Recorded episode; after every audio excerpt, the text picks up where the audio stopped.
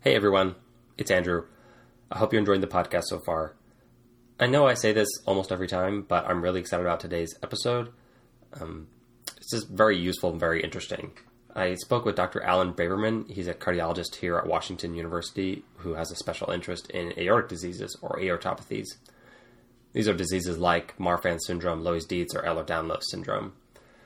Dr. Braverman has been described by some of his colleagues as the physician's physician or the model physician. He's just very caring and spends a lot of time with his patients. And as you're about to find out, he's extremely knowledgeable as well. So I hope you enjoyed the episode.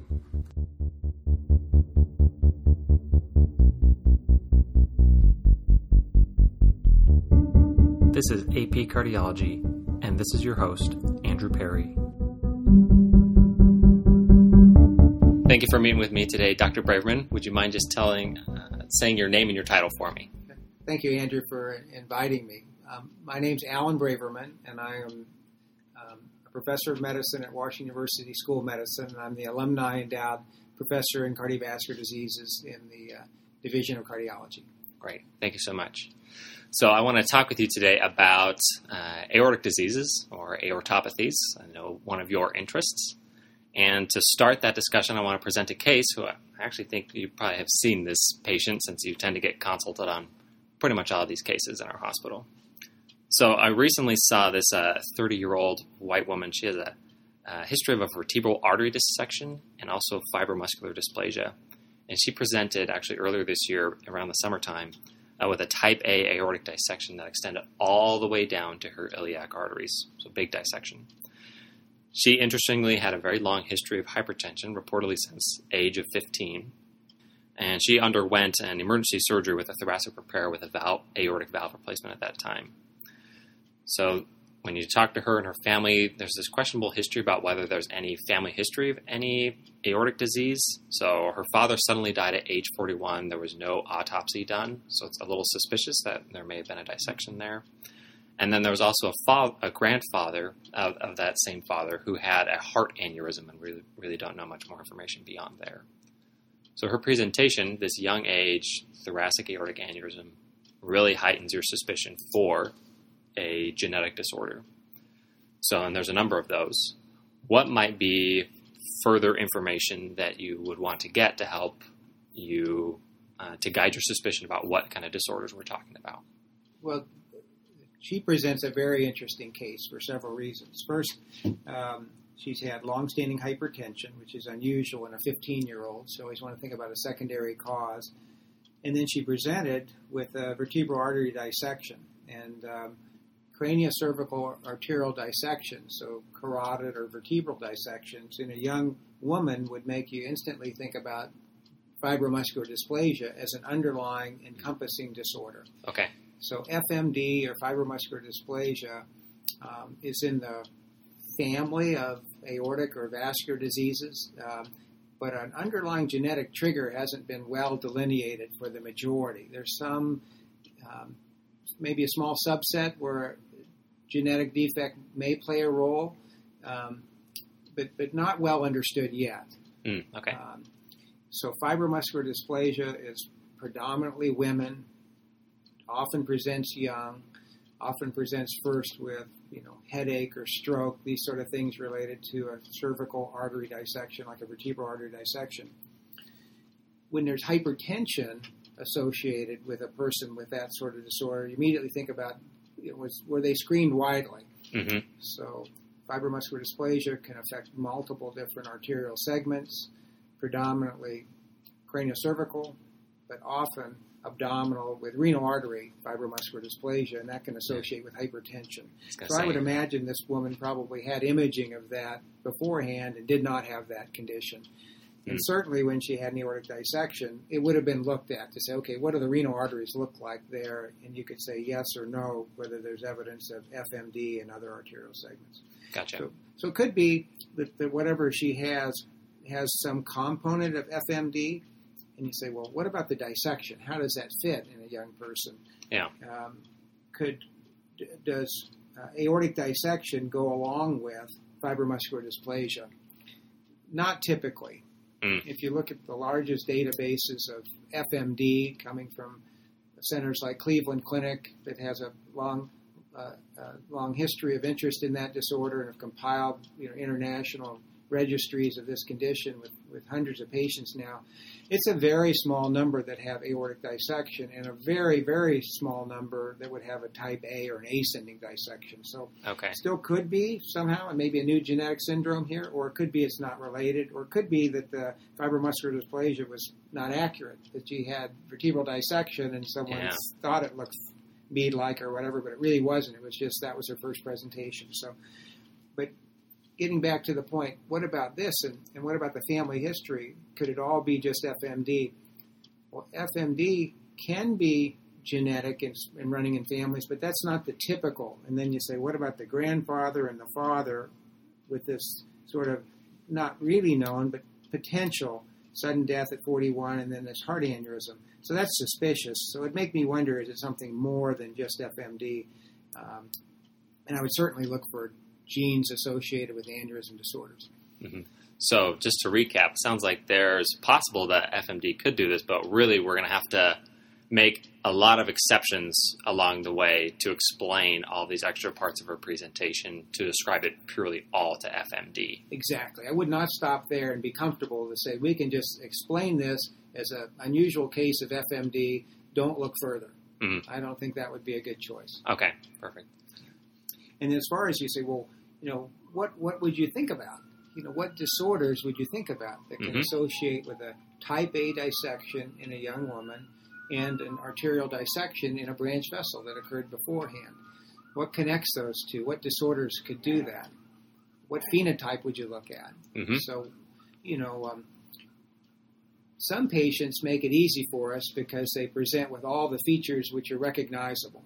So when we think about a disease like an aortopathy, so a disorder of the ao- a disorder of the aorta um, that can have a genetic underpinning, there are some that are syndromic, and syndromic meaning they have outward features which are recognizable in multiple different organ systems different than the normal population. That would be a syndrome of conditions that also affect the aorta, so a syndromic. And those are diseases like Marfan syndrome, Loeys-Dietz syndrome, Ehlers-Danlos syndrome, mm-hmm. vascular type, those type of syndromes which have features. And that makes up a minority, less than half of patients with a genetic aortopathy.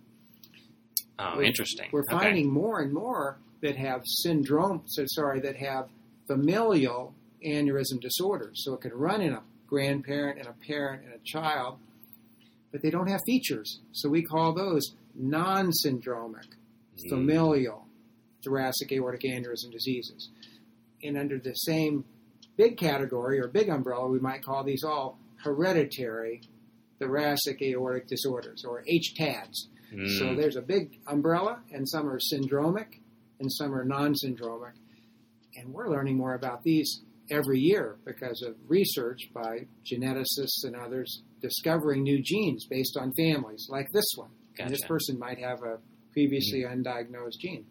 So interesting. The most commonly, these are non-syndromic uh, causes for these aneurysms in these pa- in these patients. Is what we're learning, and what we're discovering. Exactly. Okay. So, I mean, I've been at at Washington University my whole professional career. So I began here in 1991, and we started a Marfan clinic here in 1993 or so.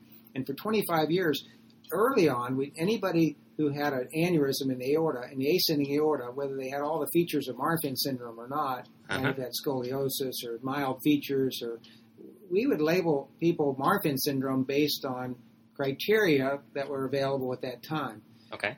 And the criteria keeps changing as we learn more about what that condition is and learn much more about what are related disorders which may share, share some phenotypic features but have now a, a new gene. So certain are genetic. Hmm. And it used to be that my patient population of aortic aneurysm disorders, this big pie chart was filled up with Marfan patients. And then when other genes became available, we started relabeling those previously diagnosed patients as now Loeys-Dietz syndrome or other related disorders. And now we're seeing many more new patients that have familial thoracic aneurysm disease, and the gene is not a syndromic one, it's a non syndromic one. And the challenge of those cases are because they don't have outward features which are recognizable. The, the patient with one of those disorders presents usually with something like, I had an aortic dissection or I had an Uh-huh. aneurysm, because nobody would know to screen them Yeah. unless it was running in the family. I know I was, I was reading about that subject in that uh, um, presentation that like 5% or less of people with an aneurysm, thoracic aneurysm, are symptomatic. So most of these people are asymptomatic, and then they present, you know, with this you know, catastrophic event, or sometimes they just even die immediately without really even making it to care. That's correct. So, in conditions like Marfan and Loeys-Dietz and vascular Ehlers-Danlos syndrome, where the patient may present with you know, lens dislocation, so, let's take Marfan syndrome. Somebody might have lens dislocation or scoliosis or pneumothorax or pectus deformities, you know, uh, tall stature, hyperflexibility, and they're different from other family members. A parent usually will say, like, what do they have? And with the internet now, they can Google syndromes and symptoms put some of those features in, and these words come up. And oftentimes, a parent will be the first one to suspect this and come to a pediatrician or an obstetrician or back doctor, hmm orthopedist, and say, "I'm concerned my child has this," and they say, "I think you're right." So anyway, so often those sort of outward features, when they're present, can make a disease like Marfan syndrome recognizable at a, a stage where treatment can begin, and so an echocardiogram or a scan can be done, recognizing the size of the aorta, and then we can treat with medications, follow, and then recommend preventative aortic surgery before a catastrophe strikes. hmm In a patient who, you know, there's no prior family history that was recognizable, and they didn't know they had an aneurysm, an aneurysm of the thoracic aorta is asymptomatic, as you said, unless it gets to be so large, enormous inside, it pushes on something erodes into something, or frankly, typically dissects hmm or, or rarely ruptures, and then that causes either death or immediate presentation. Yeah. But in that patient who has a you know unexplained thoracic aortic aneurysm or dissection, whether it's known to have a familial component or not, what's been learned from examining large families, so for instance, uh, that there's a very strong genetic component. Okay. So what that means is, is and what's been learned is, is from these uh, family studies is, if I have a patient who, who's let's say 40 years old or something, and they don't have any syndromic features of an aneurysm disorder, but they have a dilated ascending aorta, Uh-huh. clearly outside the normal range for their age and size and sex. If I screen every first degree relative, so that person or the proband, Uh-huh. parents, siblings, and children. Okay. So everybody connected by one to that person with an echogram if it's in the aortic root or ascending aorta, or a scan if it's higher up. Okay. 20% of the time, another first degree relative will also have thoracic aortic aneurysm disease. Wow. That's high. That That's exactly high. Wow. And, and um, I'm excited for your interest because you may have said, I was not aware of that. And that's what we're finding much of in, in the community. And that's part of the message is to screen first degree relatives for familial thoracic aortic aneurysm disease, non syndromic, because you can save a life. And, and many times, that sort of initial screening will then make us say, let's do genetic testing in this family. Mm. So many times we go right for the genes in younger patients with unexplained aneurysm disease, and if we found a mutation or a variant in a gene associated with thoracic aortic aneurysm disease, then we can test all first degree relatives to see who else is a carrier of the same gene, and then we can image them if they're a carrier. Mhm. Or we can find no gene, which is more common now because not every gene has been discovered. We test everybody, and anybody who's found to have an abnormal aorta is then followed for life. And those who aren't, we follow every so many years because we don't know what the penetrance is in every family. Mhm. So there's a lot of interest and, and challenge in these sort of patients, but uh, it can make a difference. Gotcha. So for our patient, you know, being young, 30 years old, you probably opt to test her for these, you know, these genetic disorders. Test her for Marfan's, test her for vascular Ehlers-Danlos, maybe even Loeys Dietz, or some of these other described genes that are found in the familial thoracic aortic aneurysm. Yes. So And then use that gene that's found in her. Well, hopefully it's positive for her, and then use that same gene and then screen her family exactly. for that gene. That's exactly right. So taking this woman and you say, well, how would you approach this person when you see her? Well, I mean, the information's there. You had a vertebral dissection, FMD diagnosed, and a type A dissection. So then looking at her, as a cardiologist, I would say, let's look at you holistically. Mhm. So I'm going to look at your eyes. I'm going to look in your mouth. I'm going to look at your skeleton. I'm going to look at your skin. I'm going to look at you like a dysmorphologist. And if a cardiologist isn't trained in that manner, this person should see a medical geneticist. hmm And uh, many, many of them should because we're not trained in that. And it's just my good fortune to interacted with enough people. You get used to seeing people in a certain way, but it, it, a medical geneticist is, can be critical in this person's evaluation. So again, to look at are the eyes wide set? Are the sclera bluish? Look in the mouth. Are the, are the teeth crowded? Is there a tall palate? Is the uvula normal or is it bifid or broad? Mhm. Features that go along with the TGF beta signaling pathway abnormality in the family of Loeys Dietz syndrome. What does the skin look like? Is it soft and velvety, translucent, easily visible veins, easy bruising, hmm features that go along with Loeys Dietz syndrome or vascular Ehlers-Danlos syndrome?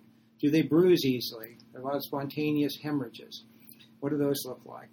How tall are they? Are they tall for the family? Are they proportionate in their height with their arm span and, and length and leg size and feet size? Are they flexible or not? What, do they have stretch marks on the skin? Do they have pectus deformity or scoliosis? Things like that. Just simple Mhm. things that you can do very quickly by just putting a gown on and looking somebody critically. And then, so those are the features of syndromic disorders that can be along with Marfan or Loeys Dietz or vascular EDS. And then look at the imaging that was just done with the CT scan. Okay. There's a dissection present, so we see the whole aorta. You can see that. Typically, in these disorders, the aorta is dilated before it dissects. Now, with vascular EDS, it can be normal size before it dissects. But with Loeys Dietz and Marfan, typically it's enlarged. Marfan much more than Loeys Dietz, and and the size is different depending upon which gene is. But there's variability there. And I just want to be clear. So on the imaging, you'd be able to tell that it had been dilated prior to the dissection. Yes, you can. You can't you can't measure it directly. You can't anticipate exactly what the size was prior um, because it does it expands with the dissection. When Yeah. the aorta dissects, the, because of the false lumen, Uh-huh. uh, the entire diameter increases by maybe thirty percent on Sure. average. But you can see if it's normal. Like Okay. if somebody with you know, somebody with a you know hypertensive cocaine related type B dissection, often the aorta is not dilated. It's just sheer stress. Sure. With okay. aneurysm disorders, usually it expands and then dissects. Mm, okay. And uh, some are more aggressive than others, and we can talk about that. But different than just looking at the dissection and the size of the aorta at the time of the dissection, you can see things like is there arterial tortuosity? So in branch vessels, like cervical arteries that come off, branch vessels, subclavian arteries, aorta down the belly, Mhm. branch vessels to the legs, are they tortuous and ectatic? Do they curl around? 360 V curves and things like that. Those features are consistent with disorders like Loeys Dietz syndrome. Arterial tortuosity is a dominant hallmark feature. Now, you can see tortuosity in Marfan syndrome, but it's, it's usually less severe. So when you see it quite Okay. dramatic, it makes you think of one of these other disorders.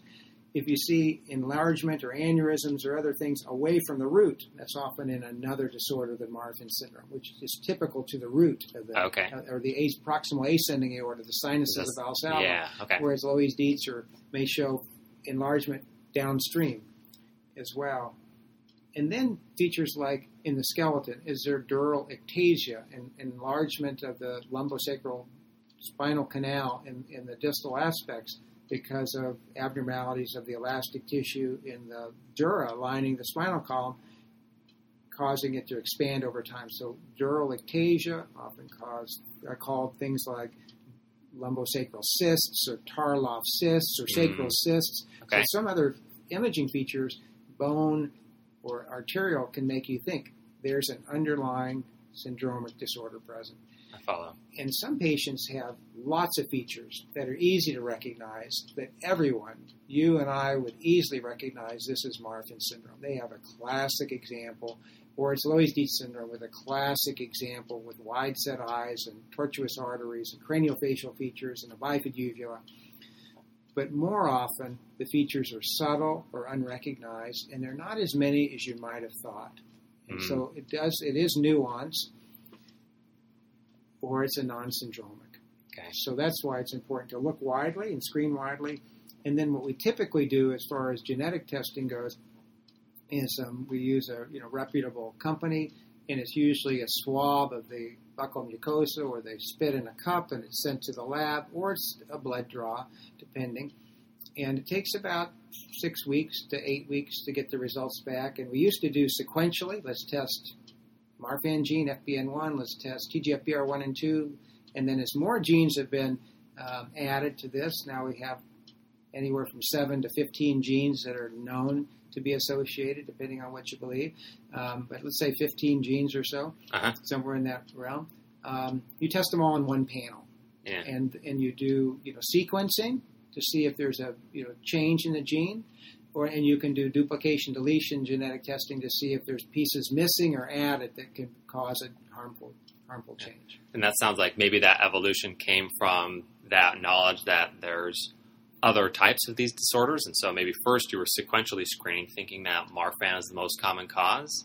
And then as time has evolved, now it's like, well, it's no longer the most common cause, so we're going to shotgun for these, you know, seven to fifteen genes that we know are common, in hopes that one of them will be positive. That's exactly right. I think it's it's probably uh, more automated. It's probably more cost effective for the companies to do that. Just like in the old days, you might have ordered a potassium level. Now you order a CMP 15 or whatever, Uh-huh. and you get all of them for the same cost. It just runs through the columns, so Yeah. you can kind of do it like that. Um, but what's interesting is is um, the majority of so when someone has a whether it's uh, if especially non-syndromic, um, we don't know which gene is involved for the majority right now, Okay. and and that doesn't mean it's not genetic. In other words, it's often genetic. It's we just, just we don't know the gene. we just don't know the gene, and uh, so there's a lot of interest in collecting families like this and and uh, sending samples to researchers or doing the research here. With regards to new discoveries and uh, these sort of disorders, familial aneurysm syndromes, um, 15 years ago we knew about FBN1 and Marfan syndrome. Hmm yeah, in 2005, we learned about TGFBR1 and TGFBR2 leading to classical or uh, Loeys-Dietz syndrome.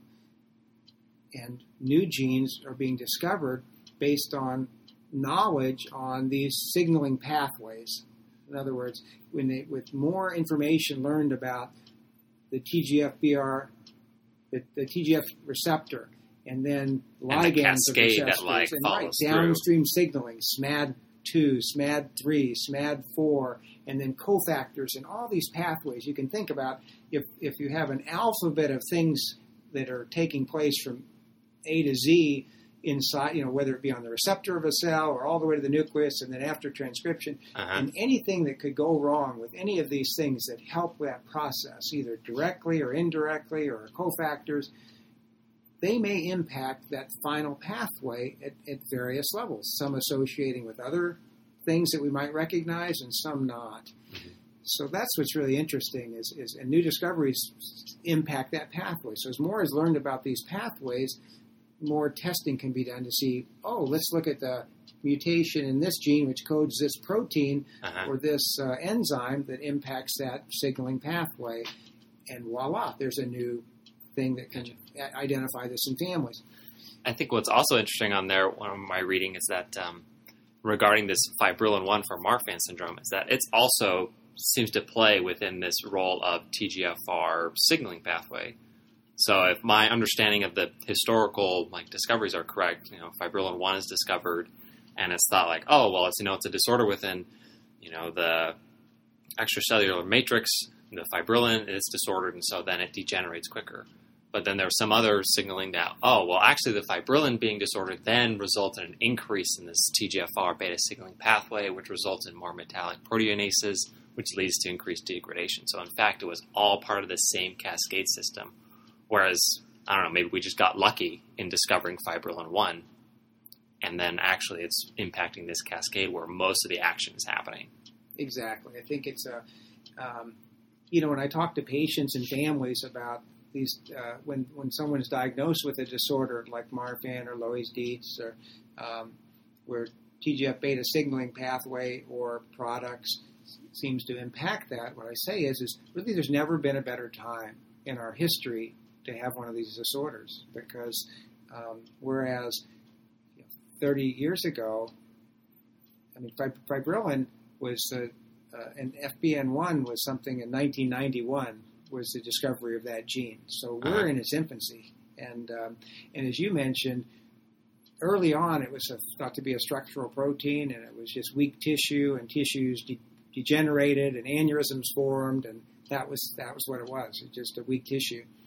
And only through you know mouse models initially, where you could uh, you know change a gene uh, and uh, reproduce or recapitulate the features, the phenotypic features. You could study these sort of abnormalities where it was learned that uh, fibrillin fibrillin 1, the protein encoded by FBN1, the gene abnormal in Marfan syndrome, when it was uh, when it, it, wouldn't bind normally mm-hmm. in uh, deficient mice, mice with deficiencies in the uh, FBN1, and uh, that led to this uh, overactivation of TGF beta signaling, and then all the mediators downstream were upregulated, and so the theory the theory was that uh, that signaling pathway perturbations in that signaling pathway led to the downstream events like bones growing too long from from uh, you know, something was telling mm. those bones keep growing, and uh, alveoli weren't septating normally; they formed kind of bullae, and uh, and hence so, the pneumothoraces. Hence, hence risk of pneumothorax, exactly. And it,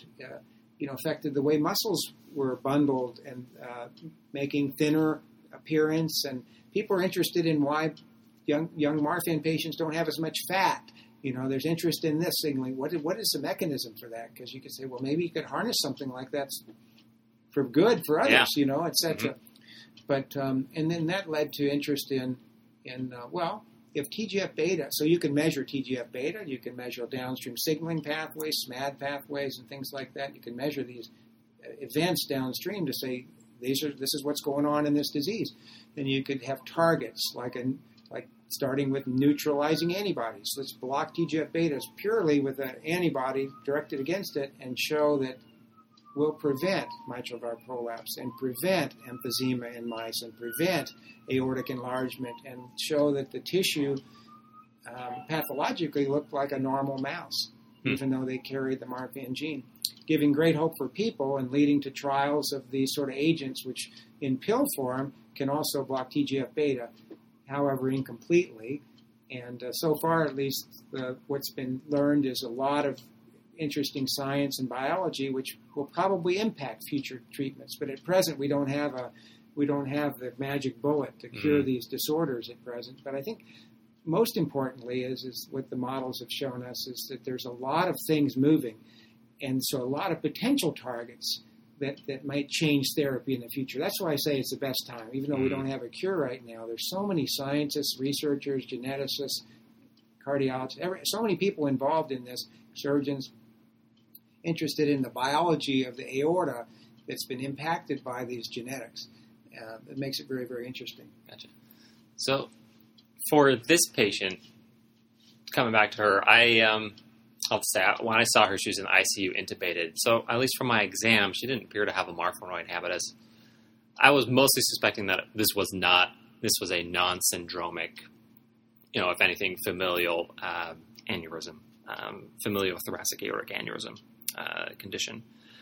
So let's just like play what if hypothetical situation. So say we screen her and her family, and they find that they have, you know, they carry one of these genes, and so she has a sister. Say that she's also a carrier, and she has a mildly enlarged, you know, thoracic aorta. I read that there has been some use and some evidence for the use in beta blockers and also aldosterone receptor uh, blocker, or sorry, ARBs. Um, in the use and preventing progression of these uh, of these aneurysms. What are your thoughts about the use of those two classes of drugs? So, um, Andrew, the, the the we certainly there's a lot of animal model data, mice data predominantly, and then there's people data. And um, what we've learned is is um, in let's let's use Marfan syndrome, even though this person doesn't have it first. Okay. That's where that's where the most information is.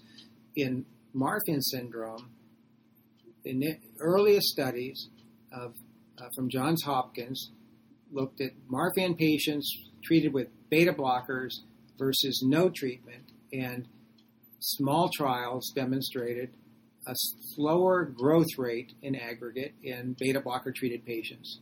Mm. And there were some fewer aortic dissections, but it wasn't entirely protective. And, and it was really based on the anti impulse, you know, anti adrenergic effect of beta blockers. So lessening heart rate, lessening pulse pressure rise, or the force of contraction in The of blood. stress. Exactly, the shear stress in the aorta. So lessen that by beta blockade, and, and it might protect the aorta over a lifetime. So that's really the bedrock treatment for aneurysm disorders. And, and we had applied that to anybody's aorta who is larger than normal Mm. with that philosophy, even though there's no proof in other conditions other than Other than in Marfan's. Marfan syndrome. Oh, and that's based on pretty small data. Okay. Okay, so and and there's that's really all we have on that. Small numbers. So that's kind of the background. ARB drugs like losartan and irbesartan and other sartans have been shown to block TGF beta signaling. And that's been established for some time, and that was in the kidney literature. They're kind of anti-fibrotic agents, Mhm. and that mechanism is felt to be by antagonism of TGF beta. And other features like lessening MMPs and things like that. Um, so those were tried in the Marfan mouse, and um, and they're curative in Marfan mice. Really? And so if you're a Marfan mouse, you have a lot of options. Okay. That's a good thing. If you're a Marfan mouse, You I like where this is options. going. Okay. um, because other agents which also interfere with certain things in these pathways, like statin drugs, Uh-huh. anti-inflammatory drugs like a statin, uh, anti-MMP drug like tetracycline or doxycycline, which blocks MMP, Yeah. been used in abdominal aneurysm disease based on that mechanism, can really make a difference if you're a Marfan mouse. Okay. So, so those trials were then used in people with Marfan syndrome, and here at WashU, we were part of the Pediatric Heart Network, uh, NHLBI, Marfan Foundation sponsored trial, uh, and it was published in the New England Journal uh, about three or four years ago now. Okay. And looking at this, uh, uh, atenolol versus losartan in the Marfan patients, and um, it showed really no difference between those two agents. So, and uh, several other studies of sartans versus beta blockers, and some with beta blockers have been performed, and most show no significant difference whether you use a beta blocker or a sartan drug. Uh, and those are going to be compiled into a meta-analysis to try to understand whether s- certain combinations might be better than one agent. Um, and, and it's theorized that maybe that's not the most potent way to block TGF beta, and that's why there's not a difference. Um, but still helpful. I mean, aortas grew very slowly in both arms, which is important for patients. So I think we have drugs to use. So what about this patient? Anybody Mhm. after an aortic dissection, though, should be on a beta blocker. That's well established. It lessens stress and strain on aorta over time, lessens risk of later aneurysm formation and later events. So beta Okay. blocker really should be used in all patients after an aortic dissection, and this patient had that. Her sister, if you said, well, now we know a gene, we don't know the gene, but let's say there's a, let's just say theoretically there's a mutation in a gene and Mhm. not just a variant of unknown significance, a known harmful change in a gene, and the sister has the same harmful change, and the sister has an enlarged aorta, modestly, let's say, not a size threshold where we're going to recommend surgery, then yes, I would treat the sister, uh, knowing that unless it was FBN1, we don't have any data that says this is going to impact your long-term aortic growth history. In Loeys Dietz, TGFBR1 and 2, there are mouse models in that now. Uh-huh. So you can show, again, remarkable results with ARB drugs, but again, that's not in people. So you'd say, well, in, in someone with a Loeys Dietz or TGFBR1 or 2 or TGFB2 or TGFB3 or SMAD3, these are all genes that associate with Loeys Dietz syndrome 1 through 5. hmm Um, I typically use both drugs when I treat patients without dissection. After dissection, I I use those together, but pre pre dissection, just following aneurysms, I usually use beta blocker and ARB both Okay. because it's a more aggressive disorder, and I just share a decision with the patient or family and say, we really don't know, but I'd like, like you to be on this because it might benefit you based on what we know from animal models. So if the person's willing to take it, and most tolerate it fine, no matter what their starting blood pressure is. Uh-huh. And there is mouse model now uh, being developed on vascular Ehlers-Danlos syndrome as well. So I think we're going to learn a lot more about these. Some of the other mutations like ACTA2, and uh, which is the most common variety of non-syndromic familial thoracic aortic aneurysm disease. Um, we don't yet have data on those as far as medicines. Gotcha. Now, maybe you could comment about screening modalities. As far as I can tell, there's multiple ways to screen, you know, first degree relatives, and I'm talking about imaging modalities now. You know, you can do transthoracic echoes, you can do transesophageal echoes, CTAs, coronary, you know, sorry, CT angios, and then MRAs as well. Is there a preference within your practice in your in your practice for any of those? there is a preference. The um, some of the diseases affect the aortic root predominantly, and in, in most people, we can see the aortic root and the proximal ascending aorta adequately with an echocardiogram. So in patients that are not known to carry a disease, so it's like a screen then. So we don't know, let's say we don't know the gene in the family, so we can't test that family member to see do you carry the same gene. Mhm. We just know that they are at risk because they have a family member with the disease. Then what I usually do an echocardiogram, but I have the caveat is if the echocardiogram is not done here, I cannot guarantee that the sonographer or the reader is going to pay attention to the entire ascending aorta. Uh. And if it's not well seen, then we haven't screened them adequately. So if, in that situation, it's probably better to do an MR study or a CT study. And I really use more MR, even though it takes longer, um, because there's no radiation exposure. Okay. So they just avoid that. If if they don't have that available, then I'll do a CT scan. Okay. And and so we do a one time screen for first degree relatives of the person. And and what age is is too young? Too you know if, if somebody has a dissection, what age uh, is uh, for that presentation? Should you stop thinking about it? Uh-huh. Probably never. Uh, I have a patient that uh, that I followed for ascending thoracic aortic aneurysm, no known family history, who um, came to see me in his mid 70s, early 70s with a 5.3 centimeter ascending aorta, and I said, "You don't meet the guidelines for surgery. Your surgery is 5.5 or greater. You're Uh-huh. healthy. Let's just watch." And he dissected his ascending aorta within a year or two. Uh-huh. And uh, when I saw him back after his successful surgery, I noted that he was then scanned all the way down, and he had enlarged iliac arteries as well. And so I said, "You have something more." Uh, And so we did gene testing for him. He was found to have an ACTA2 mutation, oh, so a familial non-syndromic aneurysm disorder. And uh, his first presentation was 75 or 74 years old when he dissected. Obviously, he had an aneurysm, Yeah. but that's so that finding for him because of these other features. I tested other family members, and we found subsequent two generations with thoracic aortic disease with the same mutation, one of which has a modest aortic enlargement, one who's normal. mhm. So it does tell you how important it is to look widely. And I don't think there's ever an age range where you say stop looking in the family. Mhm. So first of all, you ask how do you screen? If you can find a gene, so genetic testing is covered for a younger person, I would do it. Okay. And if that gene is found, a mutation is found in a gene, then I would test every first degree relative, parents, siblings, children for the same gene. If anybody else was found to have the same gene, then they are screened widely depending upon which gene. Some Okay. genes we screen from head to pelvis because aneurysms can occur through the brain to the pelvis. And others, like Marfan, we just screen the chest because it just predominantly involves aortic Aortic root, Okay. at least initially. So, and just in like your kind of screening algorithm, you first try to identify the gene within your, you know, your proband, the, the presenting patient, and then upon identifying that gene, screen family members, preferably for that gene. And if they're positive for the gene, then image them, and if they're negative for the gene, don't need to image them. That's correct. About surgical repair, so as you had mentioned, with this 72 uh, year old male, he presented, you know, with a with a uh, dilated aorta, 5.2 centimeters, and generally they're not treated until they're 5.5.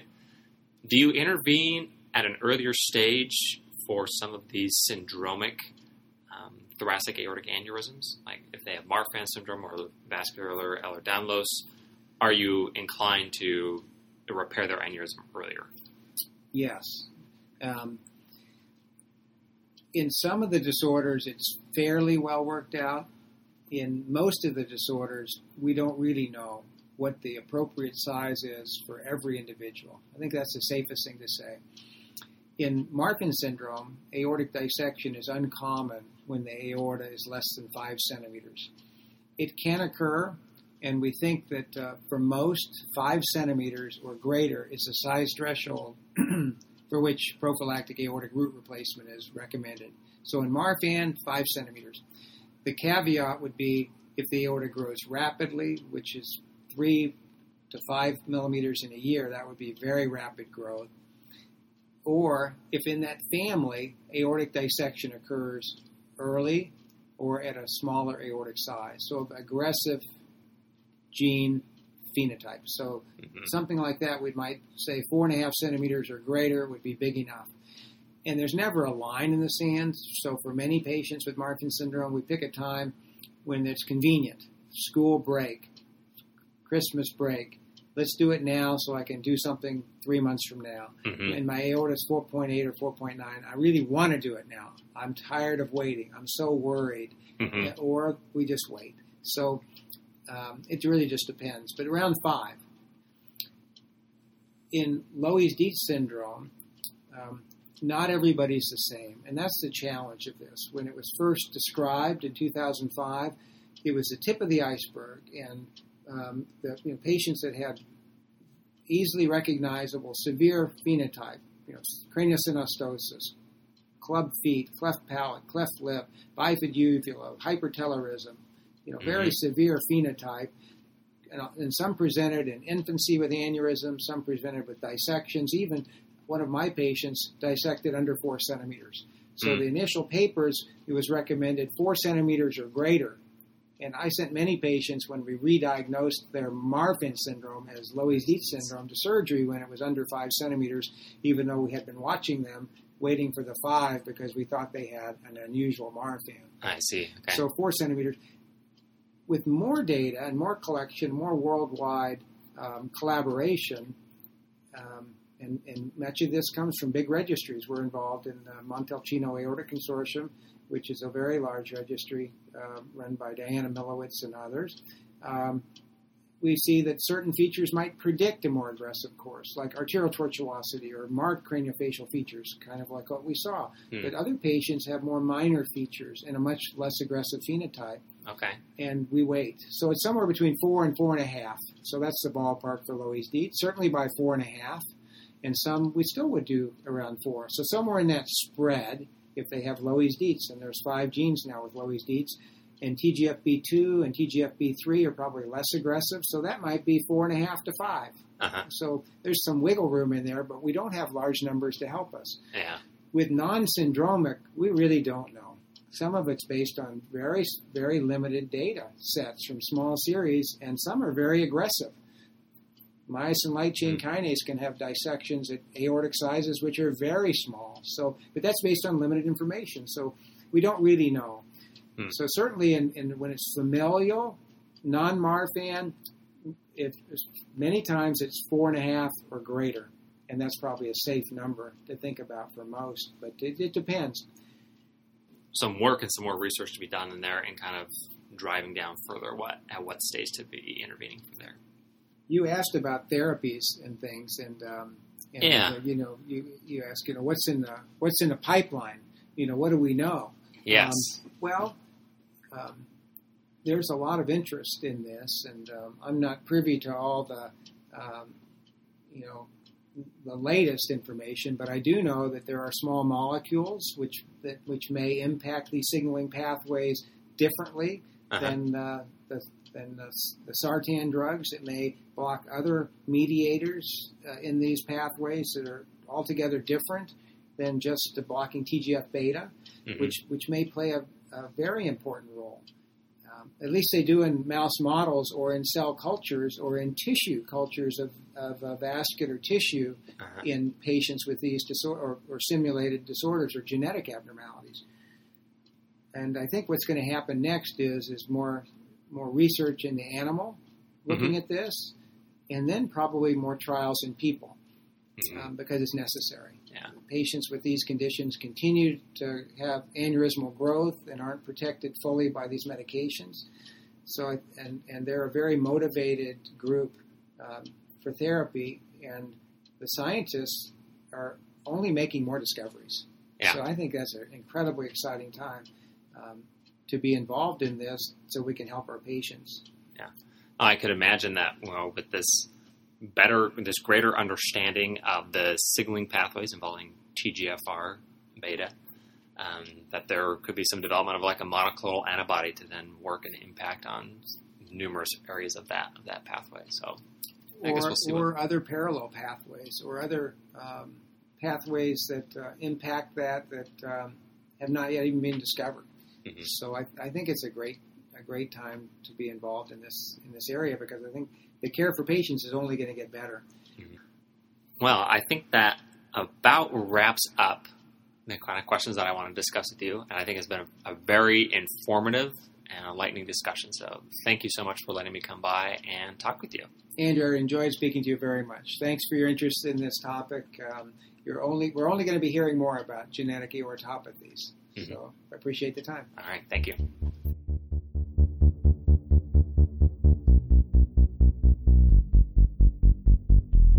Thank you for listening to this episode of AP Cardiology.